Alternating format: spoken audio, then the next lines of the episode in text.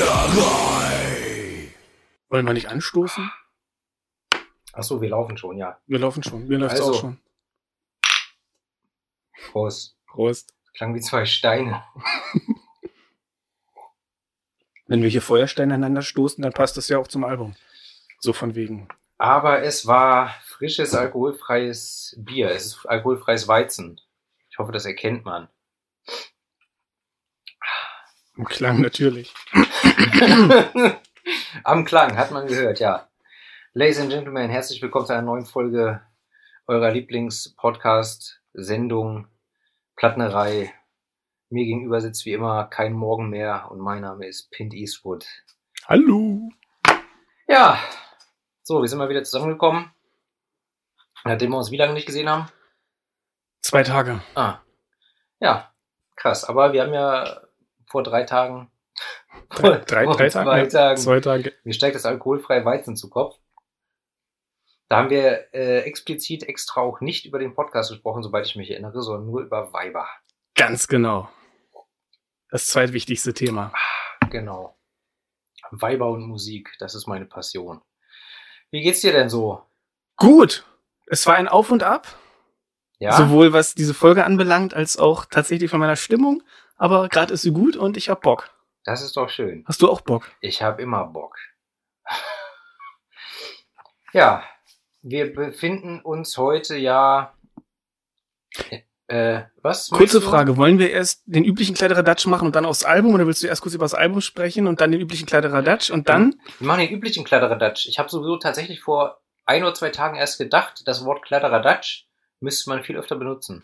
Und wir haben die Folge nicht mit dem Zitat eingeleitet. Auch das wollten wir mal wieder machen. Ja, Leute, ihr merkt, wir sind strukturierter denn je. also wir zitieren wir die ersten Zeilen vom Album. Wenn du das möchtest. Oder halt auch einfach nur ein Zitat aus dem Album. Nein, ich finde, wir nehmen die ersten Zeilen. Weil das total das Album beschreibt. Absolut. Empires rise, empires fall, Atlantean tombs, imperial halls. History's volumes have but one page. Ever westward, the course of empire takes its eternal way. Das ist im Prinzip der ganze Text vom, vom Intro-Song, vom ersten Song. Und ja, letztendlich äh, bringt das auf den Punkt, was auf dem ganzen Album breit aufgedröselt wird. Können wir uns darauf einigen? Können wir. D'accordion, wie der Franzose sagt. Alles gut, ich muss nur mal kurz gucken, ob hier wirklich auch aufnimmt. Ja. Ja, also, Reiche steigen auf, Reiche fallen.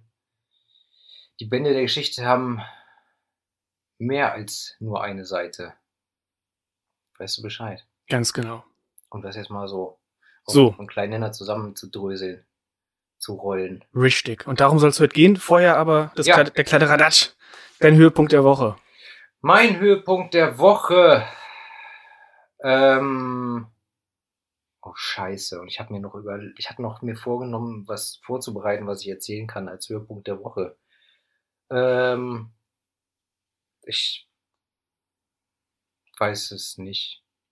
Was war denn deiner? Den einen habe ich dir vorhin erzählt, ist aber off-topic hier und die anderen beiden hat mit meiner Kunst zu tun. Ich habe eine Zeichnung gemacht, die ich ganz gut fand, nachdem ich ja ewig nicht gezeichnet hatte, weil ich einfach so ein richtig tolles Tief hatte. Stimmt, ein Monat nicht, ne? Einen Monat, fast auf den Tag genau. Und dann habe ich einen Auftrag heute just reinbekommen für ein CD-Cover. Na, guck mal. Und Bei äh, einer namhaften Band?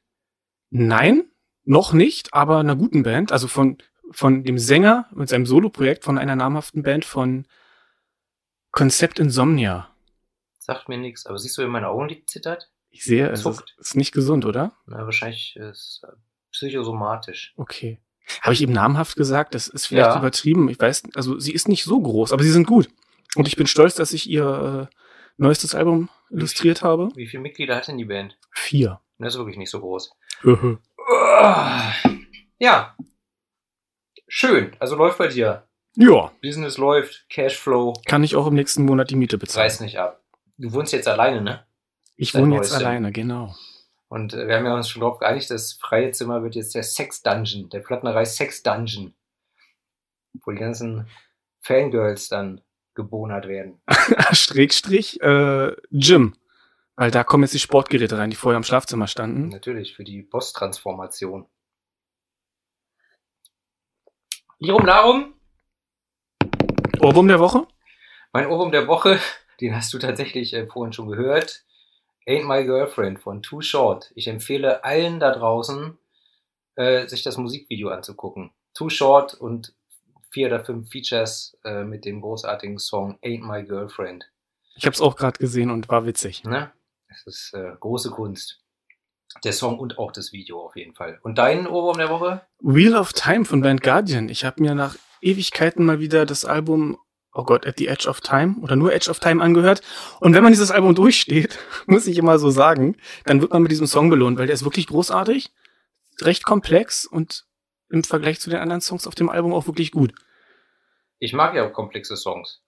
Ja, da wird es ja heute auch drum gehen, aber und ich, ich mag auch Blind Guardian sehr, allerdings ja, die neueren Sachen nicht so und ähm, der Song ist aber gewaltig. Okay. Ist ein Brocken, ja? ist, ein, ist ein Brett. Ich möchte das Wort Brocken öfter benutzen. Ist ein Brocken. Ist ein Brocken. Gut. Ja. Gut, dann zum Album oder was? Zum Album, zum Album, zum Album. Tschicke, tschicke. Atlantic Codex, The Course of Empire. Ich habe es ja eben schon angekündigt mit diesem Zitat. Das dritte Album von Atlantic Codex aus Deutschland erschienen am 13. September 2019 auf, ja, ich möchte fast sagen, meinem Lieblingslabel Warn Records. Auf jeden Fall ist das Label, äh, das mir immer am meisten Geld abknüpft, jedes Jahr wieder aufs Neue. Aber weil sie halt auch einfach äh, Qualität liefern. Ja. Mein, das hier ist mein Metal-Album des Jahres 2019. Ja, und äh, an dieser Stelle Ehre geht raus an Krugi und Sven von Warn Records. Ja. Atlantic Codex. Kanntest du die Band denn schon, bevor ich sie dir ans Herz gelegt habe? ich kannte die Band vorher und ich habe dir vorhin gesagt, das war ein Auf und Ab mit den Emotionen, auch betreffend dieses Albums. Vorneweg. Ich find's jetzt nicht so doll. Das schon mal, das weißt du auch schon, das uh, wissen eigentlich auch alle, die mich uh, kennen. Ja, ja, ja, ja. Raus. Aber es wird heute kein unreflektierter Rant hier, sondern Pizza ich habe dieses Album jetzt 25 Mal mindestens gehört. und für ein Album, was mir eigentlich nicht gefällt, ist das eine Menge Lebenszeit. Und ich habe wirklich versucht, mich darauf einzulassen. Ich habe mich darauf eingelassen. Ich habe mich sehr mit beschäftigt. Das heißt, alles, was ich heute sage, entspringt einem doch wirklich vielen Hören. Und dieses Album fordert den Hörer ja auch, das kann man schon mal sagen. Entsprechend, ich werde hin und wieder ein bisschen meckern, aber ich hoffe einigermaßen sachlich und differenziert. Ich kannte die Band, sie wurde mir bereits zweimal empfohlen hat mich damals nicht gecatcht. Ich glaube, du warst der Dritte, der mich dann nochmal da in die Richtung gestoßen hat. Habe ich ja schon einen halben Nervenzusammenbruch aber, bekommen. Aber, aber die Empfehlung vorher, äh, war da dieses Album schon draußen ja, oder ja, war ja, das noch genau. die Alben davor? Nee, nee, das war, es ging um dieses Album Hast hier. Hast du die Alben davor überhaupt gehört? Äh, The White Goddess habe ich mir einmal angehört. Auch großartig. Kann ich jetzt nach einem Mal hören nicht sagen, aber Album. ich wollte nur mal wissen, ob es doller anders klingt. Ja, und ja, sie tragen die Fackel von Manowar weiter und die frühen Bathory und bla bla bla ja, hm, wie auch immer, jedenfalls hat es mich damals nicht gecatcht und heute nur bedingt. Aber das werden wir im Laufe dieses, dieser Folge klären. Okidoki. Ja. Du bist ja hier der Kunstbeauftragte, also erzähl doch erstmal was zum Cover. Da hast du dir bestimmt was aufgeschrieben in deiner Kladde. Das habe ich. Das Cover hat Marius Lewandowski gemalt. Und nein, nicht der Fußballer. Hm? Das Cover trägt den Titel Armia. Und ja, Mariusz Lewandowski ist ein polnischer Maler. Und der hat mit Sicherheit auch schon Bilder von Zdzisław Bekszynski gesehen. Den kennen in der Metal-Szene viele ja. Menschen. Be Be Be haben, haben viele Leute schon, schon gesehen, glaube ich. Ist mein persönlicher Lieblingsmaler und entsprechend finde ich die Werke von Mariusz Lewandowski oder wird das Mariusz ausgesprochen? Ich hätte Mariusz gesagt, aber wer ja. weiß, auf Deutsch Marius. Mhm. Jedenfalls tolle Sachen. Dieses Cover jetzt finde ich ein bisschen matschig, muss ich sagen. Das ist mein persönlicher Geschmack. Es erinnert mich an William Turner, einen britischen Landschaftsmaler aus dem 19. Jahrhundert. Stiefelriemen Bill? Bitte was? was sehen wir denn auf dem Cover hier? Du hast es vor der Nase. Es ist. Jetzt hab ich's vor der Nase. Man sieht einen Horizont, einen güldenen, leuchtenden Meereshorizont und dann eine sehr große Wolkenfront, eine dunkle, ganz oben, ich möchte behaupten, die Sonne, die durchscheint.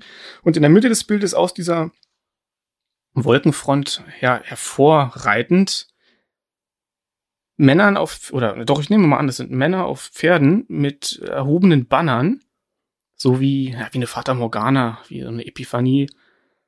An sich, also es ist ein schönes Bild. Ich hätte mir mehr Details gewünscht, aber das ist eine persönliche, persönliche Sache. Und ich würde es jetzt so deuten, als man sieht da die Herrscher vergangener Imperien.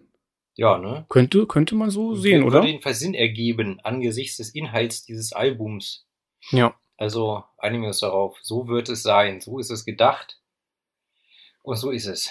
Und äh, Jan, also wie gesagt, Lewandowski, der hat auch viel anderes schon illustriert, der ist bekannt. Aber worauf ich vor allem hinaus will, und eigentlich ist das ja direkte Konkurrenz zu mir, das ist, das sind die äh, Inlay-Zeichnungen, die Ja. Illustrationen im Booklet von Ben Harf. Auf Facebook auch Codex Barbaricus. Der hat auch schon das Cover für Beltets, Exiled, Punished, Rejected gemacht. Ach so. Auch ein geiles Album. Das hast du mir empfohlen. Ich habe es noch nicht gehört. Ja, mach das mal. Okay. Und danach kannst du auch noch das Buch lesen, was ähm, die beeinflusst hat dazu, nämlich von Wayne Barlow. Wie auch immer, ich schweife ab. Ganz wunderbare Illustration, so wie in illuminierten Handschriften. Also ganz toll. Das allein deswegen schon, äh, also das Booklet an sich ist ein Kunstwerk. Also es gibt von diesem Album hier, muss man sagen, auch noch so eine, wie, wie nennt die sich, Lavish Edition oder so? Ernie hat die. ja, ist das habe ich gesehen, das Video. Das ist Wahnsinn. unfassbar, oder? Mit, war das so kro- krokodilartig außen oder, oder ja, ja, das, das war so eine, so eine große Box und dann ist das mit so einem Krokodilleder-Imitatüberzug irgendwie und so und halt die ganzen Zeichnungen und Bilder da natürlich im Großformat. Ich habe keine Ahnung, was es gekostet hat. Als ich das gesehen habe, gab es das schon längst nicht mehr. Ja. Äh, aber ist natürlich äh, ein Traum. Also wunderschöne Illustration. Und ihr wisst Bescheid, wenn ihr mal Illustrationen für eine CD braucht, dann fragt mich. Und wenn ich keine Zeit habe, dann könnt ihr euch bei Ben Harf melden. Äh, ja, Ansonsten einfach mal googeln, ne? Kein Morgen mehr oder auf äh, Instagram, ihr wisst Bescheid. Schluss. Facebook, Schluss jetzt hier, keine Werbung. Äh, Tinder auch? Nein? Ach so. Okay. Ja, also, äh, erster Track, The Alpha and the Occident, Rising from Atlantean Tombs. Man muss dazu sagen, jeder Song hat so eine Art Untertitel auf dem Album. Ja. Ähm, der erste Track, den Text habe ich ja schon äh, komplett vorgelesen im Prinzip. Ähm, gewidmet an Mark Shelton, den verstorbenen Sänger von Manila Road, äh, die auch äh, großartigen Epic Metal gemacht haben, vor allem deren Album Crystal Logic. Ach, ich- großartig. Oder? Ich kann es immer wieder äh, nur empfehlen. Großartiges Epic Metal Album. Ja. Es geht auf jeden Fall gleich hier schön äh, dick, äh, bomb es wird dick aufgetragen, nicht am Pathos und Dramatik und Epik gespart, schön langsam, schleppend, bombastisch, mit einem gesprochenen Intro. Hier muss ich sagen, ich verstehe aber halt leider nichts. Oder ich verstehe es nicht wirklich. Achtung, warte. Ich habe es dann irgendwann gecheckt. Jetzt muss ich kurz blättern. Es steht nämlich im Booklet. Der Text ist sogar selber von Ben Harf. Na, jetzt finde ich es nicht. Hm. Die nachfolgenden Sendungen verzögern sich um zwölf Minuten. O rastloser folgt der Asche, ehe sie fällt, in die Schatten der zerbrochenen Welt. Sie weht hinfort zum Rand der großen Nacht, dorthin tragt ein Licht zur Wacht. Ja. Siehst du, ist doch schön. Übrigens, kann ich kurz was einwerfen, ich es vergesse. Immer. Du hast mir mehrfach gesagt, du magst Doom nicht sonderlich. Und jetzt willst du mir erzählen, dass dieses Album Komm. Doom Metal wäre? Nein, aber es ist dolle doomig. Es ist schleppend, es ist zäh. Ja, und trotzdem ist es wunderschön und großartig und überragend. Ich habe mir auch, ich habe mir auch natürlich auch, weil die immer auch bei Doom Metal mit rein kategorisiert werden. Ja, für mich ist es Heavy Metal. E Epi- epischer Heavy Metal mit Doom-Elementen, dann meinetwegen, ja. Es Okay, stimmt, ich wollte das Album ist schleppend, aber es ist halt auch einfach äh, bombastisch und äh, mit dem ganzen Pathos und und so weiter passt es schon. Ja, ich wollte dich auch nur ein bisschen ärgern. Ich muss umblättern. Kann ich noch? Ich habe das erste Mal mir da was ausgedruckt. Oh mein Gott.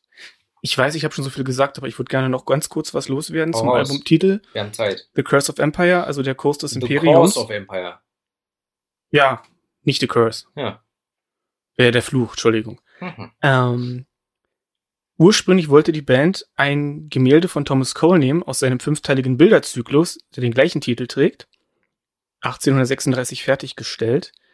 Thomas Cole war ein US-amerikanischer Maler und er hat fünf großformatige Ölgemälde gemalt, die sich mit der Entwicklung einer Zivilisation von ja der Barbarei, also von dem Ursprung bis dann zu ihrer über ihre Blütephase bis hin zu ihrem Untergang äh, beschäftigt. Immer mehr oder weniger dieselbe Landschaft, das erkennt man an einem Fluss und so einer, einer Felsen, so eine Bergkuppe, würde ich sagen. So eine Klippe halt. Hm. Und ja, da sieht man eben verschiedene Stadien äh, dieser Zivilisation. Und ursprünglich wollte die Band laut dem Wikipedia-Artikel äh, eins dieser Gemälde verwenden, haben es dann aber doch nicht gemacht, weil es eben ja nur ein Bild aus diesem ganzen Zyklus gewesen wäre und mhm. weil wohl auch, oh Gott, Candlemass, glaube ich, einige dieser Bilder schon verwendet hatten oder sogar alle.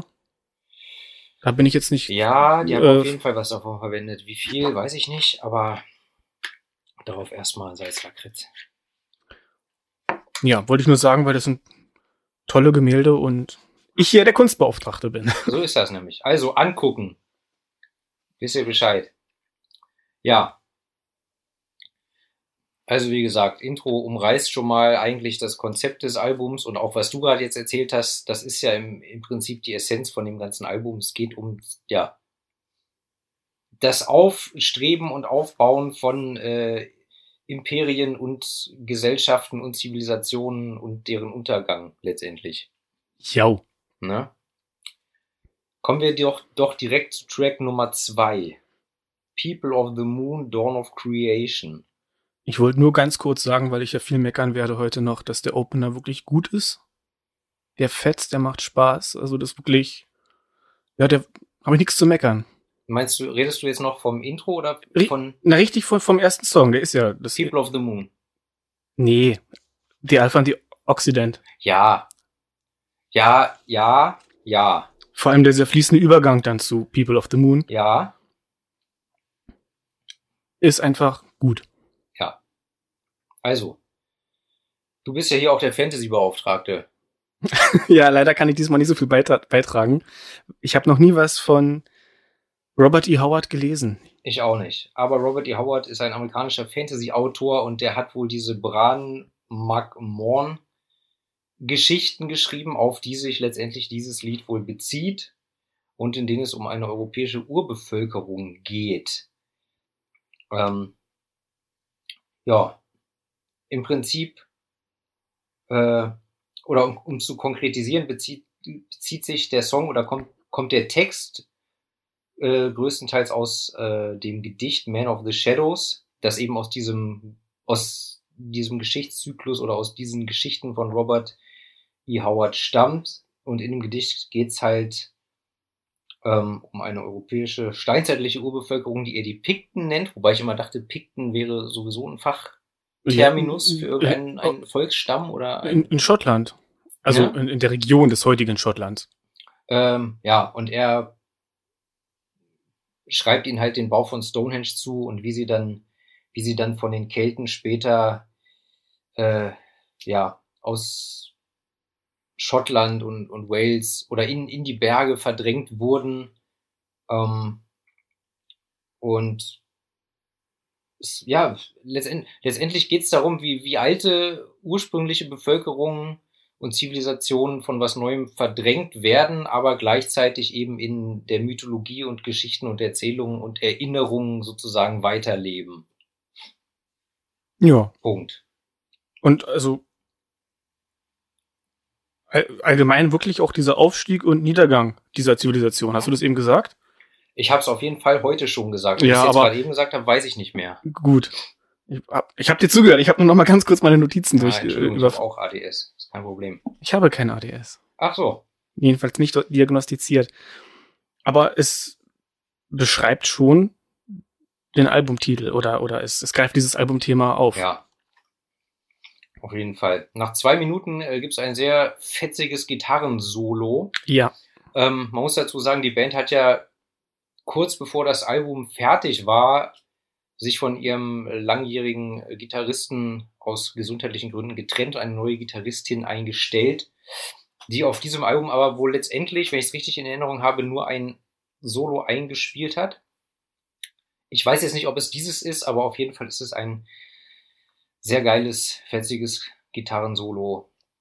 Und ja, ich, also mir macht der Song einfach äh, unfassbar Spaß. Es ist ein geiler Opener und für mich auch so einer der, ja, eins der drei Highlights auf dem Album. Okay. Ich finde den Einstieg fett, absolut. Und allgemein, also jetzt zu allen Songs, musikalisch kann man den Jungs und dann jetzt auch der Frau nichts vorwerfen. Ist wirklich episch, da sind tolle Melodien drin. Das Ding hat zeitweise eine erhabene Größe. Also die Meinung hatte ich auch vor 15 Mal hören noch nicht, jetzt erst nach dem 25. Mal so ungefähr. Aber mir sind die Songs teilweise zu lang.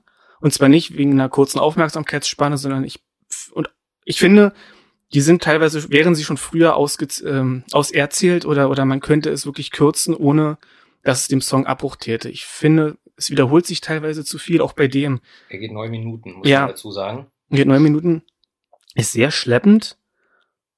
Und irgendwann nervt mich dieses, das ist auch wieder Geschmackssache, ich weiß, aber dieses Holy Holy, das haben viel, diesen, diesen, viele Songs haben die Tendenz, dass der Refrain langsamer ist als die Strophen Mhm. und ähnlich sind. Finde ich jedenfalls. Und Okay. gerade gerade bei dem Song ist mir das irgendwie alles so ein bisschen zu, zu langsam. Na gut. Unabhängig davon, dass alle Songs eher mit Tempo sind, aber Ja, es, es ist ja sowieso auch so konzipiert, das Album, dass jeder Track alleine für sich steht und für sich funktioniert, aber am anderen, auf der anderen Seite man es eben auch als ein Gesamtwerk betrachten und dementsprechend am Stück durchhören soll. Oder durchhören können soll. Es ist halt schon einheitlich ist, ne? ja. Und nicht so zusammengewürfelt wirkt. Und ich würde an der Stelle noch, noch ganz kurz was zum Sänger sagen wollen. Da bin ich auch mit dem größten Gemeckere durch. Markus Becker. Ich komme mit der Stimme nicht klar. Also die Klangfarbe finde ich völlig in Ordnung. Ist für mich irgendwo zwischen Hammerfall, Joachim Kahns und ähm, Fabio Leone von Rhapsody. Rhapsody of Fire inzwischen. Aber bei schnelleren Songs, glaube ich, in so typischem Epi Epic Metal würde das funktionieren. Aber wenn er jetzt versucht, in diesen Songs Sachen so lang zu ziehen, er hat nicht die Kraft in der Stimme. Mhm. Mir ist die Stimme zu dünn. Und ich finde auch, dass manchmal, ja, die Töne nicht so richtig getroffen werden oder, oder, das ist, es klingt so, so gewollt, so, er versucht kraftvoll zu singen, aber er packt's nicht. Die Musik ist einfach irgendwie epischer, als seine Stimme das transportieren kann und das, das stört, finde ich. Okay.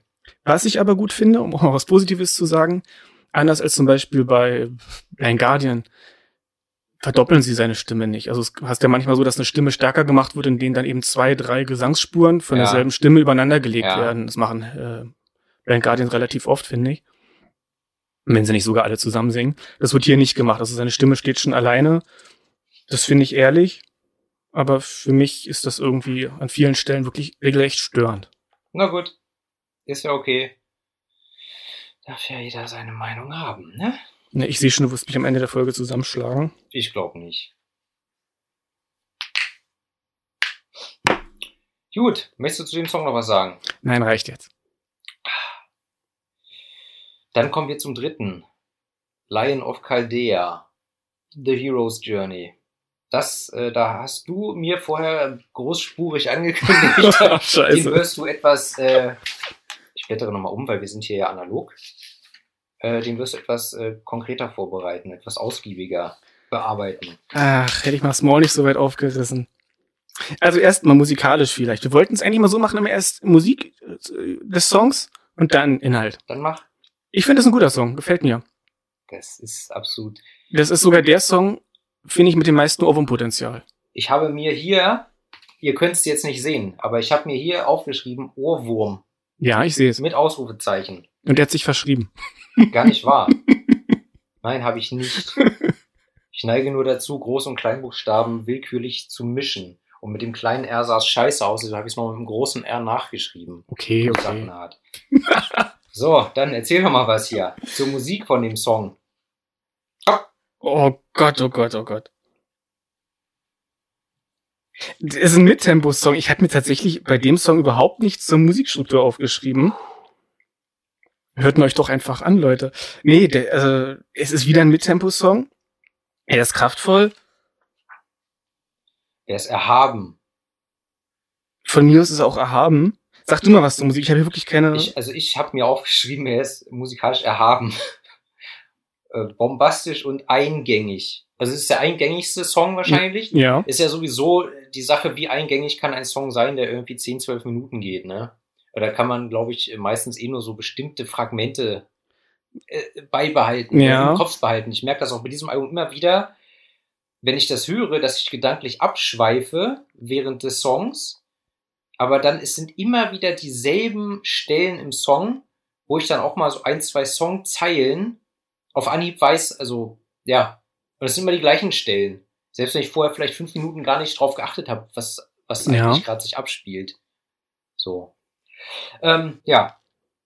Also, Er geht vor allem auch nur 6 Minuten 45, was ja in dem Fall schon relativ kurz ist. ja. Und mh, ich will jetzt hier nicht nur Markus Becker bashen, aber dadurch, dass die einzelnen Worte kürzer gesungen werden, er zieht sie nicht in die Länge, kommt seine Stimme dadurch besser. Ich finde, das passt einfach besser. Es gibt Leute wie Eric Adams oder wie Glenn Danzig, die können ein Wort lange aussingen, den Ton halten. Und das macht ihre Stimme mit und klingt gut. Und ich finde, das ist hier halt einfach nicht der Fall. Und in dem Song aber singt er die einzelnen Lieder, ähm, Worte. Worte oder Wörter? Ich verwechsel immer den Worte. Unterschied. Worte. Nicht so lang. Aber ich muss ja auch mal jetzt also dazu sagen, also ist jetzt, also ich finde jetzt nicht, dass Glenn Danzig stimmlich ähm, mehr, mehr äh, variiert als er. Na, nicht die Tonlagen, das stimmt schon. Also ich finde, Glenn Danzigs Stimme klingt eigentlich immer gleich. Was jetzt ja nicht, was ja nicht schlimm ist, gru- grundsätzlich. Aber ich, also, weil du das hier immer so beanstandest, immer die gleiche Tonlage und Pipapo und so weiter, finde ich bei Glenn Danzig also aber absolut auch. Hm. Bin halt auch echt subjektiv und befangen, deswegen werden wir, also da müsste man mal mit jemandem sprechen, der wirklich Ahnung von, von Noten und Musik hat. Ich jetzt Halbwissen und irgendeine Meinung verbreite, die ich nicht unterlegen kann. Na Komm, gut. weiter, weiter. So, dann erzähl doch mal was zum textlichen Inhalt dieses Songs. Also, auf Wikipedia steht, und da sind ja immer Quellenangaben aus dem Interview, es ginge um das äthiopische Henoch-Buch. Und dazu kann ich auch gleich was sagen, aber ich ich habe dann, weil ich einfach dann irgendwann doch, ich habe es so oft gehört und dabei dann ein bisschen rumrecherchiert, rausgefunden, dass es von Mark Valentine aus dem Buch Secret Europe ein, äh, eine Kurzgeschichte gibt, die auch den Titel Lion of Chaldea oder Chaldea trägt. So, und da denke ich mir natürlich, das ko- kommen wir später noch, weil Mark Valentine wird nochmal Thema sein, Ja, dass diese Geschichte auch diesen Song beeinflusst hat. mit Sicherheit. Entsprechend weiß ich, aber ich habe die Geschichte nicht gelesen, weiß ich jetzt nicht, was daran abgeht. Das ist richtig, geht mir genauso. Ich habe auch von Mark Valentine noch nie was, äh, noch nie was gelesen, aber auch noch nie was von dem gehört, bevor ich eben mich mit diesem Album hier beschäftigt habe. Aber gut, bitte, erzähl weiter. Ja. Also angeblich äthiopisches Henoch-Buch. Das handelt von der Entstehung der ersten Zivilisation. Das würde hier wieder wunderbar passen. Und textlich, ja, absolut sind wir in der Bibel.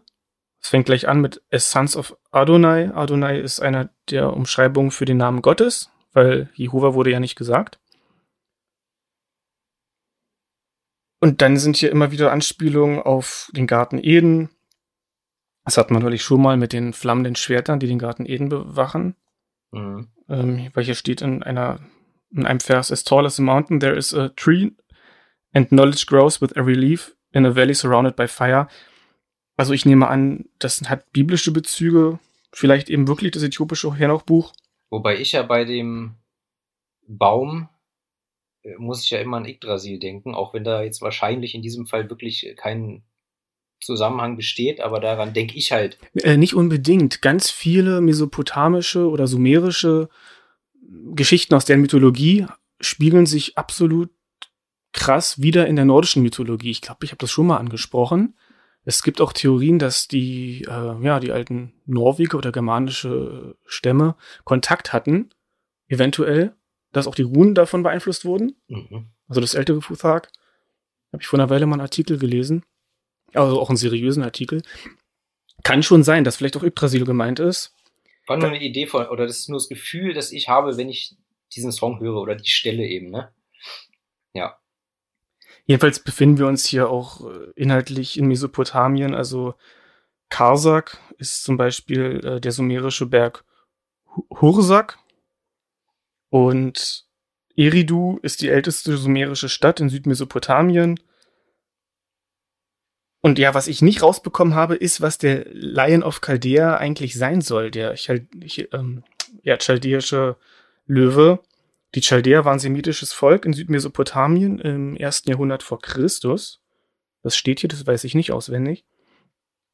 Und es gibt den asiatischen Löwen, oder es gab ihn, also es gibt ihn noch, aber er ist fast ausgestorben und der lebt dort in dieser Region. Und die Babylonier und auch Sumerer, die haben also ganz viel in ihrer Symbolik mit dem Löwen zu tun. Das ist ein uraltes babylonisches Symbol. Und ja, auch Ishtar oder Inanna, die sumerische Göttin, da war das deren Symbol. Also der tauchte immer wieder auf. Mhm. Und in dem Fall klingt es für mich, dass es irgendein Held sein soll, der Löwe aus Chaldea genannt wird. Naheliegend. Also ich habe null Ahnung, aber ich hätte das einfach gefühlsmäßig auch so interpretiert. Jetzt muss man auch dazu sagen, dass, äh, dass der gute Herr, wie heißt er, Trummer, Manuel Trummer, der ja die ganzen Texte schreibt, der ist halt auch einfach. Doktor. Der ist halt, der, ja, und der weiß halt einfach. Der lehrt vergleichende Kulturwissenschaft in, an der Uni Regensburg, also. Weißt du Bescheid? Ja. Der kennt sich aus mit äh, Geschichte, Religion, äh, Kulturen, Zivilisationsgeschichte, Mythologie äh, und allem Zip und Zap. Deswegen ist das ähm, sehr verkopft. Jetzt hast auch du es verwendet, das Wort. So, also, ja. Aber äh, absoluter Ohrwurm. Geiler Song. Ja. Dein Lieblingssong? Naja, ich würde nicht sagen Lieblingssong. Ich habe auf dem Album keinen Lieblingssong. Dazu bin ich diesem Album nicht wohlwollend genug zugetan. Aber ja. Ich hätte es jetzt erwartet, dass du sagst, das ist es ist, es ist. Aber okay zusammen mit einem anderen Song einer der beiden, die mir am besten gefallen von ihrer Struktur her und der Musik. Und auch die Stimme von Markus Becker ist an vielen Stellen durchaus gut. Und also ich will jetzt hier nicht nur, nur meckern. Gibt immer wieder Stellen, die ich wirklich schön finde, wie er singt. Ich finde eben nur, er müsste schneller singen und nicht versuchen, so auf episch zu machen. Aber also das Ding ist in sich, ist in sich ein super Song. Schön. Kommen wir zum vierten. Chariot Descending from Zagros. Der ist viel zu lang, ja. muss ich gleich mal sagen. Also, also ich muss, ich muss ehrlich zugeben, bei dem Song, äh, ich bin immer, ich bin am Anfang immer so versucht, ihn zu skippen, weil ich das Intro nicht mag. Ich mag irgendwie. Dieses, das ist so dummig. Ja, das ist mir zu dummig, ne? So, ja, düster, schleppen, dummig halt. Aber, aber, aber wenn ich es dann weiterlaufen lasse, dann stelle ich wieder fest, doch, geiler Song. Die Verse sind, oder die Strophen, die sind relativ schnell gespielt. Ja. Das ist immer schlimm, wenn, wenn dann wird das Tempo wieder rausgenommen, wenn der Refrain kommt. Genau, was ich vorhin schon mal angekreidet ja. habe. Und wenn jetzt hier niemand spricht und ich so die Lyrics lese, dann kriege ich auch sofort die Melodie im Kopf. Das ist das Gute, wenn man sich so ein Album so oft anhört. Ähm, ich muss jetzt mal kurz lesen. Ja, doch, ist da. Finde ich, ist auch durchaus eingängig. Ja. Dieses Abbremsen im Refrain, das nervt mich halt ja, ein bisschen. Das muss ich sagen, das gefällt mir auch nicht. Ähm, aber ansonsten finde ich den Song, finde ich den Song sehr cool. Also ich meine, es kommt ja erst dieses dummige Intro, dann wird es nach einer Minute erstmal ganz ruhig und man hört nur so sphärische Keyboard-Sounds. Mhm. Dann kommt halt der Gesang dazu. Ja, und eine Minute später wird halt richtig losgerammelt. Ne? Wird hier so wie wir es mögen. So wie wir es mögen. Ne? Nach einer Minute wird richtig losgerammelt. Ne? Die Gitarren äh, schreddern schön und äh, ja. Auch ein super Solo am Ende wieder. Und ja, ich habe, ich habe, also worum geht's? Also eine Stadt, eine Stadt wird angegriffen. Ja, Thema oder? Krieg. Von einem Reiterheer wahrscheinlich. Genau, die werden, die werden niedergemacht. Ja, also definitiv geht's um, geht's um Krieg. Ähm, Jetzt ist ja, jetzt, also man kann das Ganze so ein bisschen äh, äh, Conan Fantasy-mäßig interpretieren. Ja. Ähm, aber man kann natürlich auch das auf irgendwelche historischen Schlachten münzen. Das ist wahrscheinlich einfach Interpretationssache. Ist ja Kunst sowieso, ne, Freunde. Ähm, Also der einzige Hinweis wären die Five-Horned Generals. Das habe ich jetzt nie nochmal irgendwie gegoogelt, ob man da was findet. Ich auch nicht. Und auch mit den, mit den Feuergöttern, die erwähnt werden. Stimmt. Da hatte ich gehofft, da könntest du mir was dazu sagen. Was, was damit Hm. gemeint ist, wer damit gemeint ist, was damit auf sich hat. Ich weiß es nämlich nicht. Keine Ahnung. Aber es kann, also was ich mir vorstellen kann, weil hier immer wieder diese Streitwagen, also Chariots, Ja. besungen werden, wenn da eine, eine berittene oder eine Kavallerie, also berittene Soldaten ankommen, die haben ja aufgrund ihrer Wucht eine vielfache Überlegenheit gegen Fußvolk. Und wenn Mhm. die dann da eben angeritten kommen mit ihren Streitwagen, das ist natürlich auch ein entsprechendes beeindruckendes Bild, vielleicht auch gerade für eine Bevölkerung, die sowas nicht in der Art und Weise Naja, hat. klar. Und wenn dann da eben ja einer lenkt den Wagen, der andere kann Pfeile schießen, dem ist nicht viel entgegenzusetzen, würde ich jetzt mal behaupten. Also ich habe, ich muss auch sagen, dass mich der Song äh, doch irgendwie stellenweise an Manowar erinnert. Oder ich, oder ich musste zumindest so auch an das, äh, weiß ich nicht, an das Gods of War Album von Manowar denken oder so. Ja, kann ich nachvollziehen. Ne? Also, und ich meine, Manowar sind ja auch, sind ja auch äh, einer der Hauptein, Haupteinflüsse bei Atlantean Codex. Ja. Sagen sie ja selber. Manowar, äh, die frühen, oder wahrscheinlich mehr die, die, na, Sache ist doch mal, die epischen Teile von Bathory und äh, Dio, ne? Dio ist der absolute äh, Lieblingssänger von dem Herrn Becker. Okay. Ja. Was jetzt nicht heißt, dass, dass das stilistisch vergleichbar ist, also der Gesang ja äh, definitiv nicht, aber das sind halt so die drei Hauptinspirations- oder Vorbildbands für diese Band. Ja, und ich finde, es kommt ein bisschen durch in diesem Song, also zumindest Manowar. Ja, Okay. lange Rede, kurzer Sinn. Ich mag das Intro-Pop-Song nicht, aber wenn ich ihn weiterhöre, denke ich immer wieder, doch, der ist geil. Der gefällt mir. Ja, Nächster Song. nächster Song. The Innermost Light, Sensus Fidei. Der Sensus Fidei, das ist der Glaubenssinn. Ein Begriff der römisch-katholischen Kirche und der Instinkt für die Wahrheit des Evangeliums. Also quasi die Fähigkeit zu erkennen, ob etwas wirklich die Lehre Gottes ist. Also wie so ein, wie so ein Bauchgefühl für, ja, das ist jetzt hier das wahre Christentum, das ist richtig. Ja, ist ja ein ziemlich kurzer Song. Also ist Ja, drei Minuten 34. ja drei Minuten 34 und ich wollte gerade, ich wollte gerade sagen, es ist äh, im Prinzip ein Interlude. Dafür ist er zu lang für ein, für ein klassisches Interlude, aber in Proportion zu den anderen Songs, ja, ist jedenfalls äh, ein sehr ruhiger Song, schön mit schön mit mit Männerchor. Ich finde den Männerchor super. Ich muss an Knockator denken bei dem Wort Männerchor immer. Egal. Ähm, ich finde, also das ist tatsächlich, würde ich fast sagen, mein Lieblingssong. Ich finde den wirklich schön. Die Stimme passt, dieser Chor passt. Und wahrscheinlich, ich, ich nehme an, es ist Absicht. Da kommt eine Orgel und dann, also es klingt wie ein Manowar-Song. Und zwar von der, oh Mann, jetzt habe ich es mir nämlich nicht aufgeschrieben. Steht nur Manowar-Song. Von der Triumph of Steel, Achilles Agony and Ecstasy in Eight Parts. Und da gegen Ende, da ist auch so ein, du hast so ein Schlagzeug. Ja, der Song ist ja auch so elendslang, ne? Ja, Den müsste ich mir nochmal anhören, damit ich da diesen Vergleich äh, nachvollziehen kann. ähm, äh, Hector's Hymn. Okay. Ja, werde ich machen. Werde ich nochmal reinhören. Aber klar, da kommt auch wieder Manowar, äh, die ruhigen Manowar als, äh, ja, Und, und gerade das Ende, Spiel. Entschuldige, ja, aber gerade das Ende auch mit der mit der Orgel, die zu hören ist, ist super Crown and the Ring. Okay.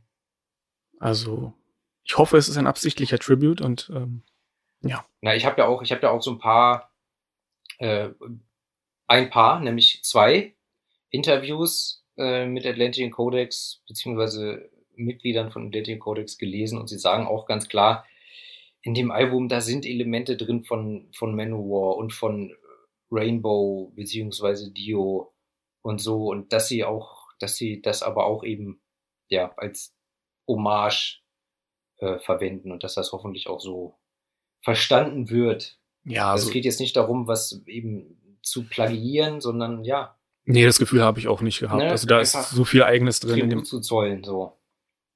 Ja, auf jeden Fall ein sehr, sehr schöner Song, ist auch ein, einer meiner zwei Favoriten.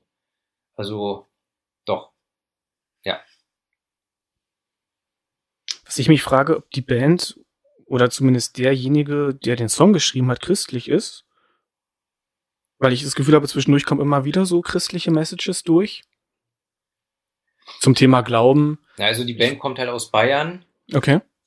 und äh, da sind ja im Zweifelsfall alle katholisch.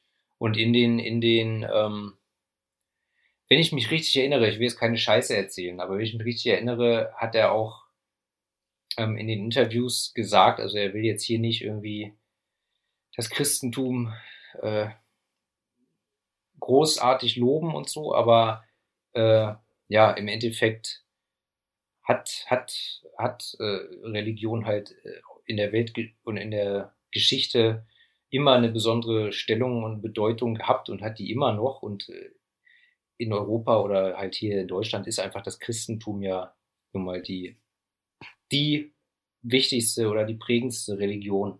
Ja. Ähm, und ja, deswegen ist er auch der Meinung, man sollte jetzt weder das Christentum noch irgendeine andere Religion immer nur bashen, wie du so schön sagst. Ich habe auch kein Problem damit, wenn Leute Christen sind. Also mich interessiert es dann halt einfach. Und der persönliche Glaube ist auch was anderes als eine Institu institutionalisierte Religion. Ja, das, das hatten wir ja schon mehrfach. Genau, also von daher. Ja, und was ich vielleicht noch sagen wollte zu dem Song, wir sind hier schon wieder so ein bisschen, ein bisschen biblisch, weil in der letzten Strophe, aber King will come from his throne on Maces, Ja, das ist der Ararat, ein Vulkan in Ostanatolien, da soll die Arche gestrandet sein. Und dann gibt es hier den Bezug zu, äh, wo ist er denn? Der Hero of a Thousand Faces. ja, was hat's damit auf sich? Und zwar, das ist relativ interessant, weil wir ja auch darüber gesprochen haben, dass ähm, der Manuel Trummer vergleichende Kulturwissenschaften lehrt. Es gibt ein Buch, das heißt so, The Secret Hero of Thousand Faces, Mhm. also der Heroes in tausend Gestalten zu Deutsch, von Joseph Campbell. Und der hat sich Anfang des 20. Jahrhunderts die Mühe gemacht, ganz umfassend Religionen auf ihre My oder, oder Mythen, also Kulturen auf ihre Mythen und Religion zu vergleichen und hat ein Modell herausgearbeitet von einer quasi weltweit verbreiteten, mh, wie soll man es, von einem Archetypus des Helden, Mhm. von, von quasi dem, dem, dem, dem wie soll man das nennen, ein Abbild oder ein Musterbeispiel für Mythen in aller Welt, was ein Held so macht. Das ist blöd formuliert. Ich hätte es mir mal aufschreiben sollen. Er hat quasi eine Grundstruktur rausgearbeitet. Die Reise des Helden. Die, im, die, und die im Prinzip äh, universell gültig ist. Genau. Egal, was für einer Region jemand, äh, Region, Religion jemand angehört. Genau, dass dieses Grundmuster einfach in allen Kulturen auftaucht. Also als Beispiel, der Held begibt sich auf eine Reise. Bei dieser Reise muss er durch die Unterwelt. Er muss Gefahren bekämpfen. Er kommt wieder mit etwas, was er aus dieser Unterwelt mitbringt. Was dann allerdings dem, zum Nutzen seiner ja, Landsmänner ist. So in etwa. Mhm. Und ich, ganz viele andere Künstler, ich glaube auch George Lucas, die haben das verwendet in ihren Werken. Manche bewusst, manche unbewusst. Also es taucht immer wieder auf und das ist ziemlich faszinierend. Ja, wisst ihr Bescheid. Einfach mal ein bisschen mehr lesen. So, So, jedenfalls ich- ein schöner Song. Ja, ich hätte nicht gedacht, dass wir uns mit diesem Song gerade so lange aufhalten. Aber gut. Dreiviertel Stunde schon, das wird eine lange Folge. Kommen wir zum sechsten Track. A Secret Byzantinum. Numbered Ascent and the Stars. Und da haben wir es wieder. Ähm, dieser Song bezieht sich auf zwei Bücher von Mark Valentine und John Howard, die da heißen Secret Europe und Inner Europe. Ich kenne beide Bücher nicht. Ich habe ja vorhin schon gesagt, ich kenne auch Mark Valentine nicht.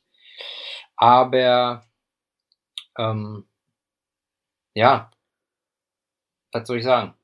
In dem Song geht's auch, geht's halt auch wieder um, um die Bevölkerung oder die Urbevölkerung von, von Europa. Sehe ich das richtig? Könnte ich mir vorstellen. Also ich habe ein paar Begriffe nach, nachgeguckt. Die Jamna-Kultur war eine osteuropäische Kultur der Kupferzeit und frühen Bronzezeit. Also es geht wieder um, um alte Kulturen.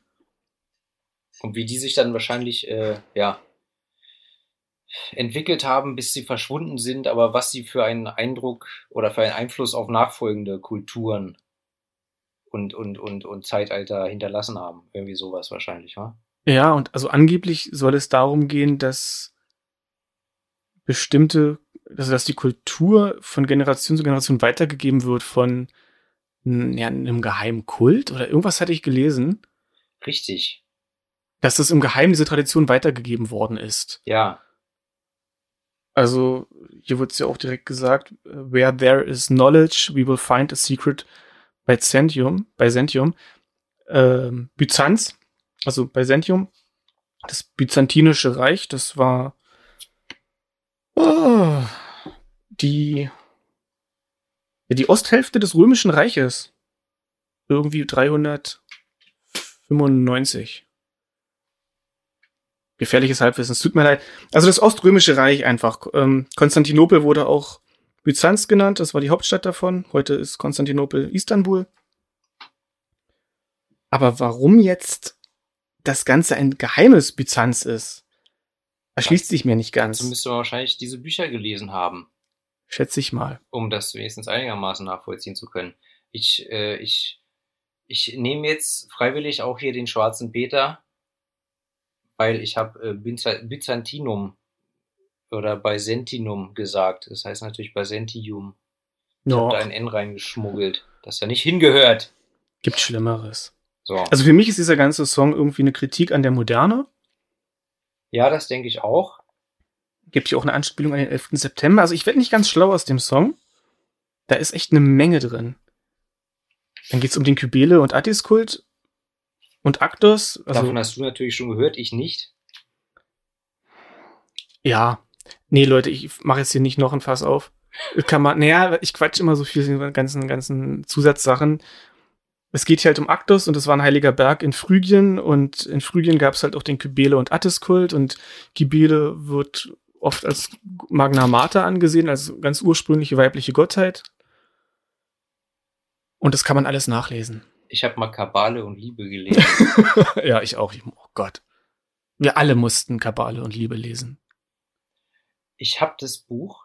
Ich überlege aber gerade tatsächlich, ob ich das Buch gelesen habe oder ob ich es. Ich glaube, ich habe es nur als Hörbuch mal gehört. Okay.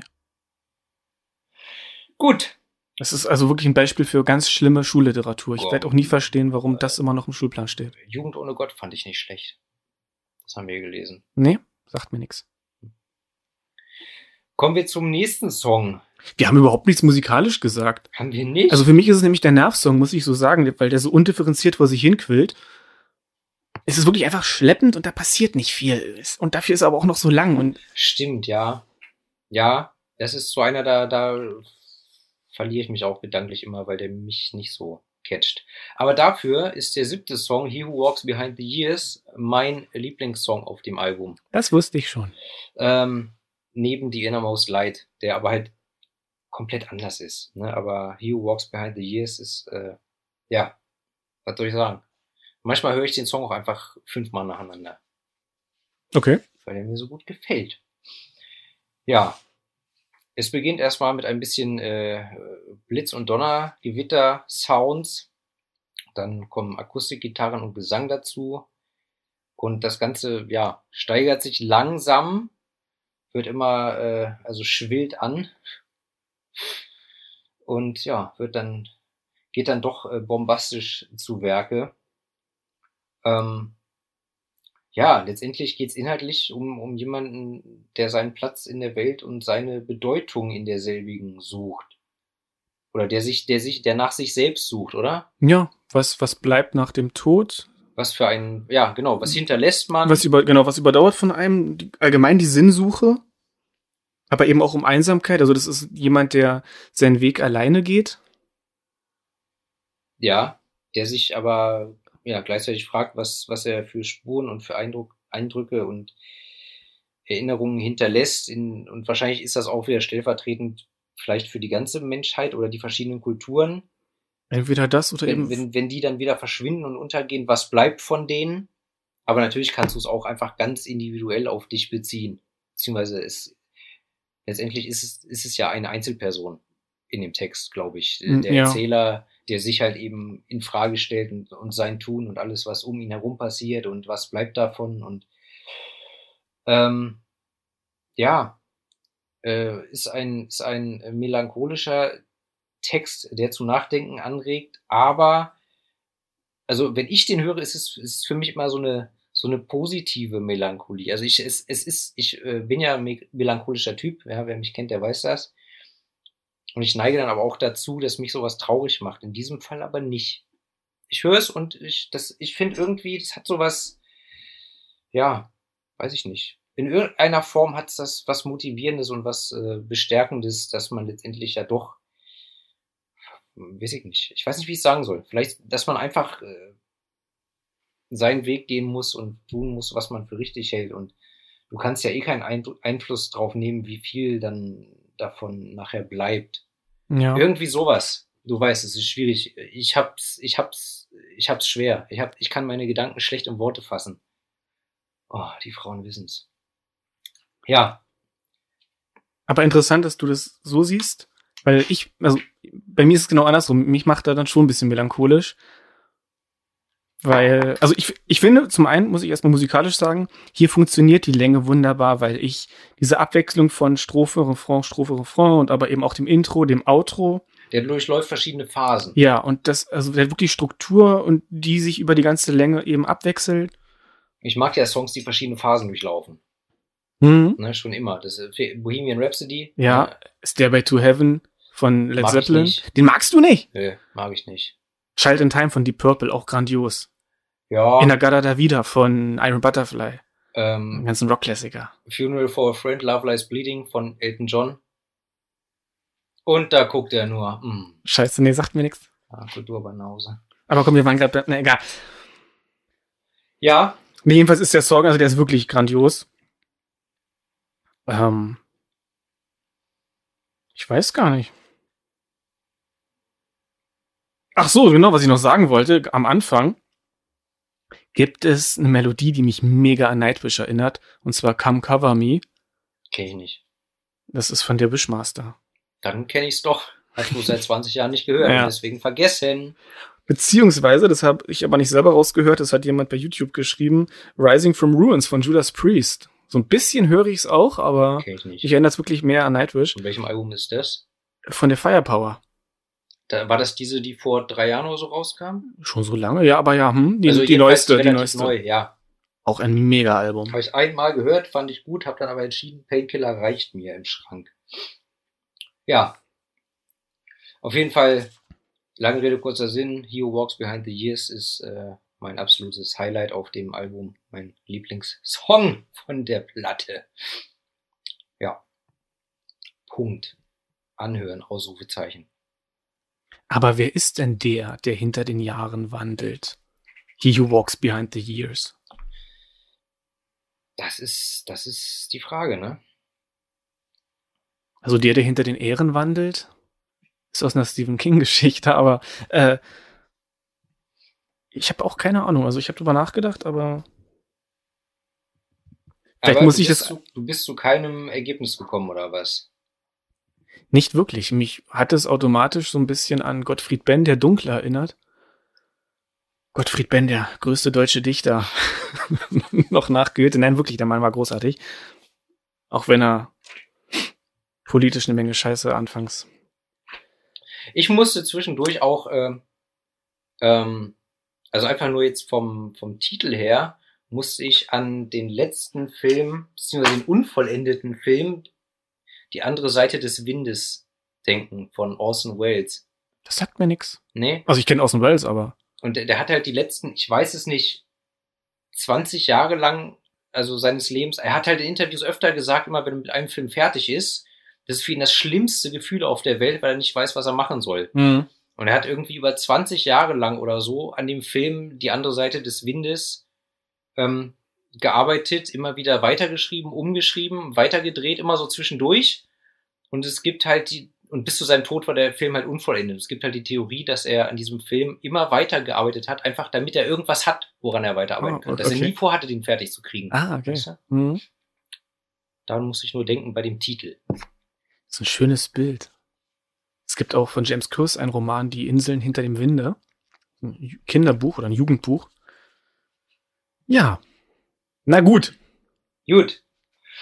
Kommen wir zum achten Track. Spell of the Western Sea. Among Wolves and Thieves. Inspiriert von Georg Trakl, einem österreichischen Dichter des Expressionismus des späten 19. und frühen 20. Jahrhunderts mit starken Einflüssen des Symbolismus. Trakel ist grandios. Trakel hat auch ein wunderbares Gedicht, Abendland. Das Album hier sollte ursprünglich mal Abendland heißen. Absolut richtig. Leiche Woge zerschellend am Strand der Nacht fallende Sterne. Das ist ein ganz tolles Gedicht. Ähm, ich hätte es ja fast am Ende noch vorgelesen, wenn wir noch Zeit hätten. Wir haben so viel Zeit, wie wir wollen. Egal, jedenfalls, äh, ja, es ist davon beeinflusst. Angeblich. Ist halt schwierig, weil, also, es ist ja ein englischer Text, aber der Inhalt kann, kann ja davon beeinflusst sein. Wenn es vielleicht auch nicht vom, von der Sprache her. Hm. Und Hölderlin kenne ich vom Namen und sicherlich auch ein paar Gedichte, aber Also inspiriert von Georg Trakl und Friedrich Hölderlin. okay. Das müssen wir, ich habe Hölderlin noch nicht erwähnt, aber ja. Noch nicht? Nein, ich habe nur Trakl erwähnt. Hölderlin war ein deutscher Dichter des späten 18. und frühen, frühen 19. Jahrhunderts. Ich muss dir ganz ehrlich sagen, Hölderlin, da kenne ich den Namen, aber ich kenne nichts von ihm und von Georg Trakl habe ich noch nie was gehört. Du offensichtlich schon. Ja. Ich lese ja nur Hermann Hesse. Der ist auch gut, aber ich bin der Meinung, ab einem gewissen Alter hat man, lässt man Hesse hinter sich, weil sich Hesse immer mit dem Individuationsprozess auseinandergesetzt hat und immer wieder quasi Karl Gustav Jung aufgegriffen hat, bei dem er ja auch Patient war. Und irgendwann muss man, finde ich, diese Phase erreicht haben, wo man einen gewissen Punkt erreicht hat. Und irgendwie gab es für mich dann so, okay, ich hatte Hesse durch, alle Bücher und dann irgendwie, oh, jetzt, jetzt kann ich es nicht mehr lesen, so. Und dann liest du nur noch Marquis de Sade. Nein. Wenn ich So. heute Demian oder Steppenwolf lese, dann Demian war auch gut. die Oder sind, gut. die das sind, Buch. die sind immer noch gut.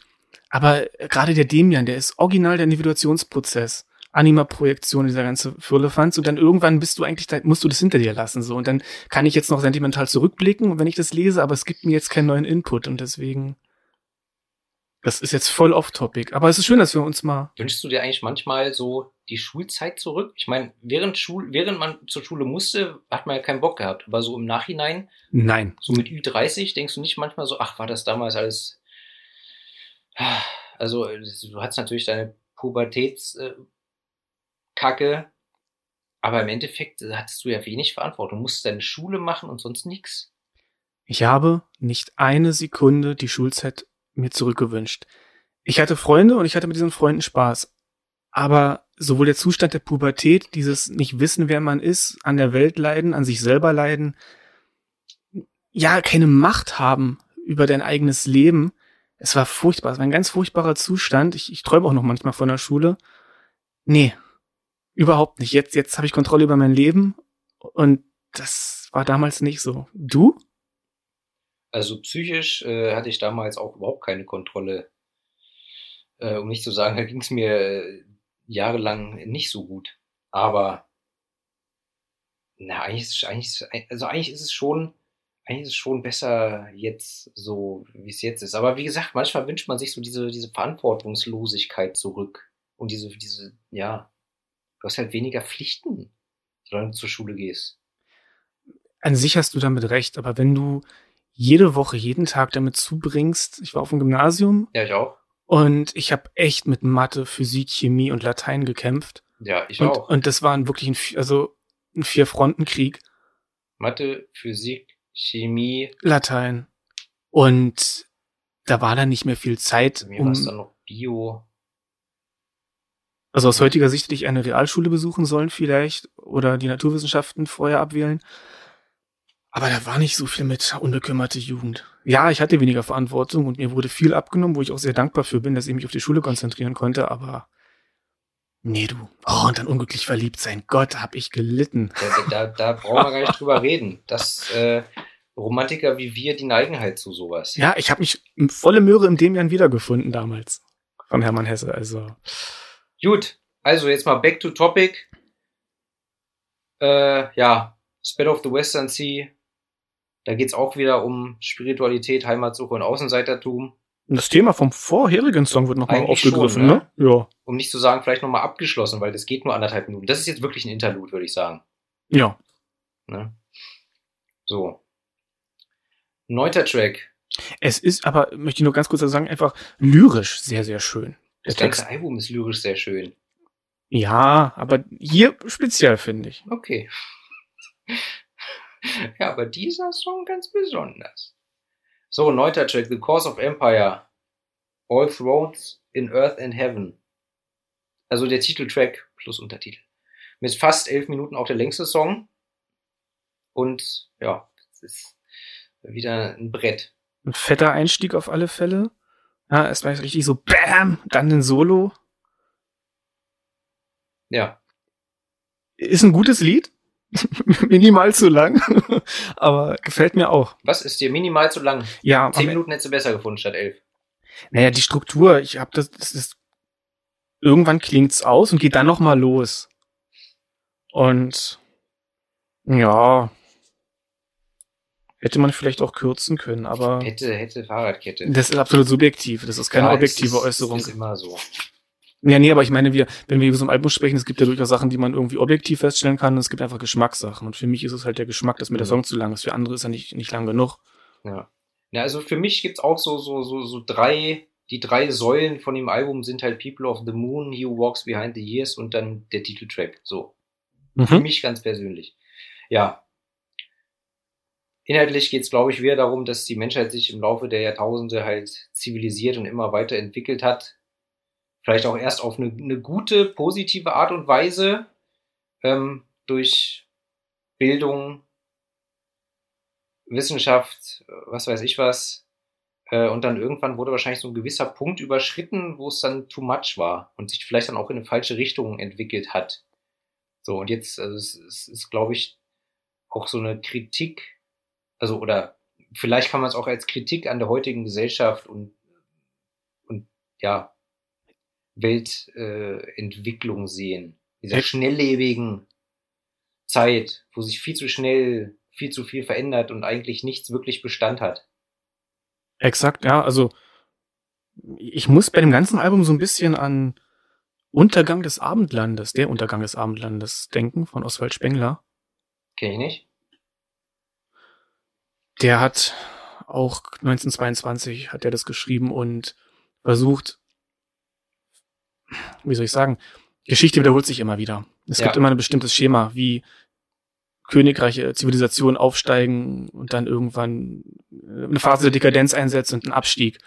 Und daran erinnert mich auch vor allem der Song hier. Ich glaube, es geht auch ganz volle Möhre um einen Rechtsruck in Europa. Das wird hier angekreidet. Also, as gold turns into brown, the autumn of an era. Und dann auch später im Text, ich habe jetzt hier nicht alles notiert, aber da gibt's immer wieder so, so Stellen, die man so interpretieren könnte, finde ich. Okay, ist mir nicht aufgefallen. Und die, die, die Band selber positioniert sich ja auch als antifaschistisch und links, glaube ich. Das habe ich jedenfalls irgendwo gelesen. Und könnte ich mir natürlich vorstellen, dass hier politisch mal ein bisschen Stellung bezogen wird. Ja. Möglich. Wobei sie ja, wobei sie ja auch immer betonen, es ist ihnen ganz wichtig, dass sie jetzt weder von links noch von rechts äh, sozusagen für sich Vereinnahmt. vereinnahmt werden. Mhm. Ne? So wie ich das ja, ich, ich sehe das ja auch so. Ne? Am besten bist du, du musst schon deinen Standpunkt haben und so weiter, aber darfst dich nicht vereinnahmen lassen. Nee, ist richtig. Aber wenn hier unterschwellig eben, ich nenne es jetzt mal unterschwellig, schon Kritik daran geäußert wird, was ja momentan einfach abgeht in der Welt. Ja. Es gibt immer mehr Diktatoren, immer mehr Autokratien. Die Leute sind alle so blöd und wünschen sich starke Führer, Ja. weil Chaos in der Welt herrscht und, und viele Menschen glauben, wenn, wenn einer sagt, wo es lang geht, wäre das besser, ja, in Österreich. Olle Kurz. Hm. Naja, geht, eine, Menge- Absolut. geht eine Menge Scheiße in der Welt gerade ab und Auf jeden Fall wird hier meiner Meinung nach auch nochmal so das Konzept des Albums nochmal zusammengefasst. Ähm, halt ist ja auch der Titeltrack. Aber zum Beispiel, er singt ja auch dann Empires Rise, Empires Fall, The Moral of All Human Tales. Cities shall crumble and all towers will break under the triumphant fist of time. Also letztendlich auch Imperien steigen auf und Imperien fallen. Das ist die Moral von allen Menschengeschichten. Städte werden zerbröckeln und alle Türme brechen unter der triumphalen Faust der Zeit. Was ich am Anfang schon meinte, letztendlich hat ja, Ja. Egal wie lange irgendwas überdauert und anhält, irgendwann ist es vorbei. Irgendwann ist der Punkt erreicht, dann geht, dann geht es unter. Die Zivilisation, das Reich, äh, die Dinosaurier, wie auch immer, völlig egal. Und dann kommt was Neues. Du kannst es nicht ändern. Also du kannst vielleicht im weitesten Sinne beeinflussen, wie sich danach das weiterentwickelt, aber irgendwann ist der Punkt erreicht, dann, ja, ist es für die eine Zivilisation vorbei und dann kommt halt die nächste. Wenn denn, wenn denn nicht äh, die Erde explodiert, implodiert oder vom Kometen getroffen wird. Ganz genau. Ne? Ewige Wiederkunft. Ja. Der Kreislauf, The Circle of Life. alles Können wir äh, bitte jetzt ein Löwenjunges über eine Klippe halten? mache ich gerade. Sehr gut. Ich zerschlag eine Kokosnuss und schmier dem Löwenjungen dann mit Farbe ein Symbol auf die Stirn. Wo kommt die Farbe her? Die habe ich angerührt mit, mit ähm, Pigmenten aus der Erde. Okay. Ich hatte noch so eine, so, eine, so eine Frucht an meinem Stab hängen, mit dem ich immer durch die Bäume gehüpft bin. Ja. Jetzt wird's aber wieder albern. Ja, ähm, die letzte Zeile, The Great Wars are yet to come. Wa- Wars are yet to come. Ist Was ist die letzte Zeile bitte nochmal? The Great Wars are. Das schneiden wir bitte. Ja. The Great Wars are yet to come. Okay. Ist ja auch nicht so ein schöner Ausblick. Nee. Denn man sieht's ja hier gerade auf der Welt, wie sich es an allen äh, Ja, was ich- Ecken äh, zuspitzt und überall brennt. Was ich eben schon angesprochen Ja. habe. Und Kriege um Rohstoffe werden kommen. Sand wird knapp.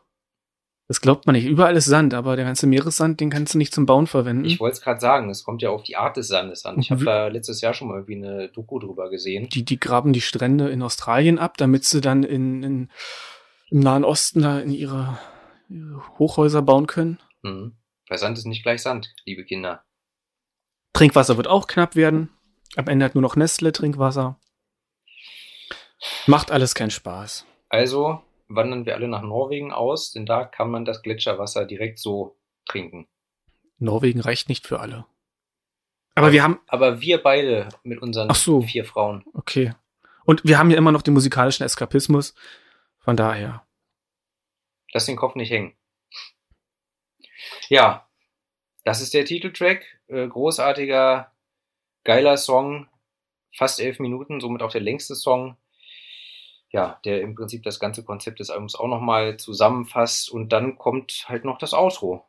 Die Welt von gestern. In Klammern Abendland, so wie das Album ja ursprünglich heißen sollte. Stimmt. Stimmt, aber ist kein Gedicht von Trakel, sondern aus dem Buch Vor dem Fest von Sascha Stanisic. Du hast jetzt Buch gesagt. Ist das ein Roman? Sind das Kurzgeschichten? Aber egal. Das ist ein Roman. Ist ein Roman, okay. Den, den habe ich äh, nicht gelesen, aber, aber im Schrank. Ah, cool. Ja, ich zeige gerade mit dem Daumen in Richtung Flur, weil da im Bücherregal steht das Buch. Ah. Aber ich habe es nicht gelesen bis heute. Würde mich mal interessieren. Hm, kann ich dir vielleicht mal leihen. Ja, und der Autor hat es selbst eingesprochen. Er hat selbst angesprochen, beziehungsweise ähm, das ist gesampelt aus dem Hörbuch, das der Autor selbst eingesprochen hat. Denn einer hier aus der Band, der hat auch einen Hörbuchverlag und hat darüber, also der hat das Buch nicht rausgebracht, aber darüber hat er irgendwie über Connections, über Kontakte das geklärt, rechtlich und so weiter. Und dann haben die das halt aus dem Hörbuch gesampelt für dieses Outro. Cool, okay. Ein Hörbuchverlag oder Hörspielverlag? Ich glaube Hörbuchverlag. Ja, Hörbuch. Ne? Hörspiele sind ja mehrere Menschen. Ich meine, was der äh, hier aus der Band für einen Verlag hat, ein Hörbuch oder ein Hörspiel. Ach so. Okay. Ja, aber das, was eingesprochen wurde, ist ja dann ein Hörbuch und kein Hörspiel. Weil bei einem Hörspiel mehrere Akteure zusammen. Absolut was, richtig. okay. Wollte ich nur klarstellen. Ja. Lirum Larum. Die Frauen da draußen hassen es, wenn ich Lirum Larum sage. Wieso? Also schon zwei Frauen haben mir das gesagt. Ja, weil Du sagst es oft, aber ich finde es irgendwie so eine eigene Mark Eigenmarke von dir. Ja, die hassen das, weil ich, äh, für die, in deren Kopf müsste es Lirum Larum Löffelstiel heißen und dann ist das immer so unvollständig, wenn Ah, ich sage verstehe. Lirum Larum. Ne? Das ist, das ist wie vorm Abspritzen rausziehen. Das ist unvollständig. Ich, ich oh Mann, ich möchte mal, That's what she said. ich habe noch mal die letzte Strophe Bitte. überflogen und möchte jetzt hier nicht mit so einem ganz negativen raus, weil es heißt ja nicht nur The Great Wars are yet to come, sondern vorher noch Raise proudly the torch of enlightenment's triumph. Also er hebt stolz die Fackeln ähm, des Triumphs der Erleuchtung, beziehungsweise Enlightenment war auch die Renaissance. Was ja eine Aufforderung ist, dass, dass die intelligenten, weltoffenen Menschen sich zu erkennen geben und auch was tun gegen die Dinge, die in der Welt passieren. Und das heißt, ihr da draußen, Plattis, hoffe ich mal. Ne? Positioniert euch richtig. Tut was. Ihr lebt in diesem Land. Ja, vor allem lebt ihr in dieser Welt. Absolut richtig. Scheiße, sind wir deep heute, ey. Sind wir? Ich finde schon, war Und das ohne Alkohol, wa? absolut. Und siehst du, das ist mein Lirum Larum. Ich sag's ständig absolut. Und ich werde nicht von irgendwelchem Wodka gesponsert. Noch nicht. Ja, liebe Freunde der gehobenen kulturanthropologischen Unterhaltung, wir kommen damit zum Ende. Was war denn dein Album der Woche? Hahn, Breathing the Void. Was ist das? Das ist eine Black Metal Band aus der Schweiz. Und das Album ist, glaube ich, von diesem Jahr. Und ja, es ist Black Metal. Es ist gut. Hört es euch an. Ich habe diese, ich habe diese Woche äh, zwei Alben der Woche. Das eine ist They Ride Along von Hack Caesar. Das ist auch mehr oder weniger Black Metal aus, lass mich nicht lügen, aus Österreich. Ähm, auch so ein bisschen Black and Rollig. Ähm, aber daneben auch Niggas for Life von NWA. Okay. Einfach mal, ich bin ja so ein, so ein genreübergreifender Typ. Ich auch. Ich höre zurzeit allerdings durch dich, weil du mir immer welche Sachen empfiehlst für Black Metal. Wobei ich gerade heute Nacht davon geträumt habe, dass ich in einem Techno-Club war. Ach, Ich hätte wieder so Bock mal drauf. Kennst du das, dieses Gefühl, man hat noch ganz viel zu sagen, aber wir haben jetzt so lange gesprochen, dass ich so ein bisschen Da ist im Mund fusselig geredet. ja und neblig im Kopf irgendwie. Das Hirn ist Matsch. Ja. Da haben wir nur eine Folge gemacht. Und wirklich kein Alkohol heute. Noch nicht. Aber wir trinken jetzt, glaube ich, mal zum Feierabend einen Schnapper. Denke ich noch drüber nach. Ich habe vorhin gepumpt Stimmt. in meinem eigenen Home Gym. Ja, wir können auch noch ein alkoholfreies Bier trinken. Oder so. Machen wir das. Supi. Also, in diesem Sinne haben wir es mal wieder hinter uns gebracht. Kein Morgen mehr hat eine neue, naja, vielleicht nicht Lieblingsband, aber eine neue Band für sich entdeckt. Ich kann nur sagen, hört euch dieses Album an, The Cause of Empire. Das beste Metal-Album seit Holy Diver. In diesem Sinne. Ja, gebt dem Album eine Chance, auch wenn ich niemals ein Fan werden werde. Werden werde. Werden werde. Aber ich habe mich mit auseinandergesetzt. Kennst du den Film Goodfellas? Bin mir gerade nicht Drei sicher. Jahrzehnte in der Mafia von Martin Scorsese. Nein.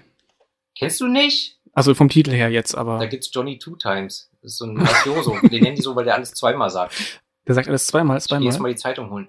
Ich gehe die Zeitung holen.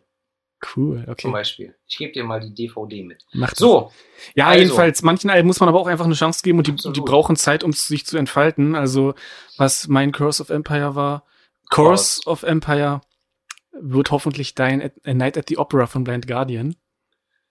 Dann darfst du dich auch 20 Mal mit hinsetzen. und äh, ich meine, ich sag mal so. Wenn du dieses Album, also sprechen wir einfach über dieses Album in 20 Jahren nochmal. Vielleicht ist Wie- es ja bis dahin gereift, das ist gut möglich. dass du dann, dass du dann sagst, ja, Na, und vor allem, will. was ich, ich sehe es jetzt nicht als verschwendete Zeit. Ich habe nur wirklich eine Menge Zeit investiert und habe jetzt ein ja, differenziertes Bild und kann jetzt mitreden. Und ihr auch. Ja. Also, hört das Album, lest alle Bücher, auf die da Bezug genommen wird. Und wenn ihr die Chance habt, Atlantic Codex mal live zu sehen, guckt es euch an. Das kommt nicht oft vor. denn die haben ja auch alle noch normale Jobs und hätten sich fast aufgelöst vor diesem Album. Äh, und wahrscheinlich wird es kein, kein weiteres Album geben. Wobei sie das wohl nach jedem Album gesagt haben, aber wer weiß, abwarten. Eben. So ein Ja. Künstler will irgendwann wieder was machen.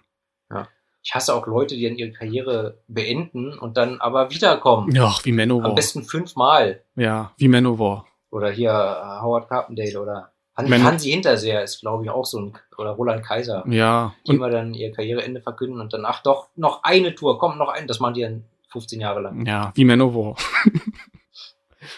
Ja, Plattis, bleibt uns treu genau. und abschalten.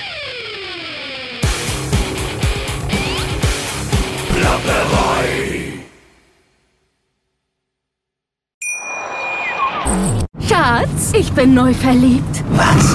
Da drüben. Das ist er. Aber das ist ein Auto. Ja, eben. Mit ihm habe ich alles richtig gemacht. Wunschauto einfach kaufen, verkaufen oder leasen. Bei Autoscout24. Alles richtig gemacht.